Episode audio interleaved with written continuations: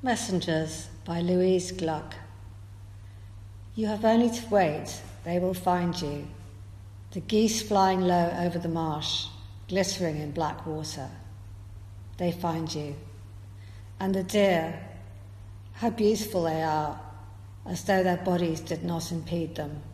Slowly they drift into the open, through bronze panels of sunlight.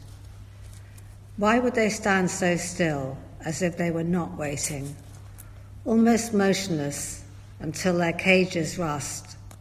The shrubs shiver in the wind, squat and leafless. You have only to let it happen, that cry. Release, release.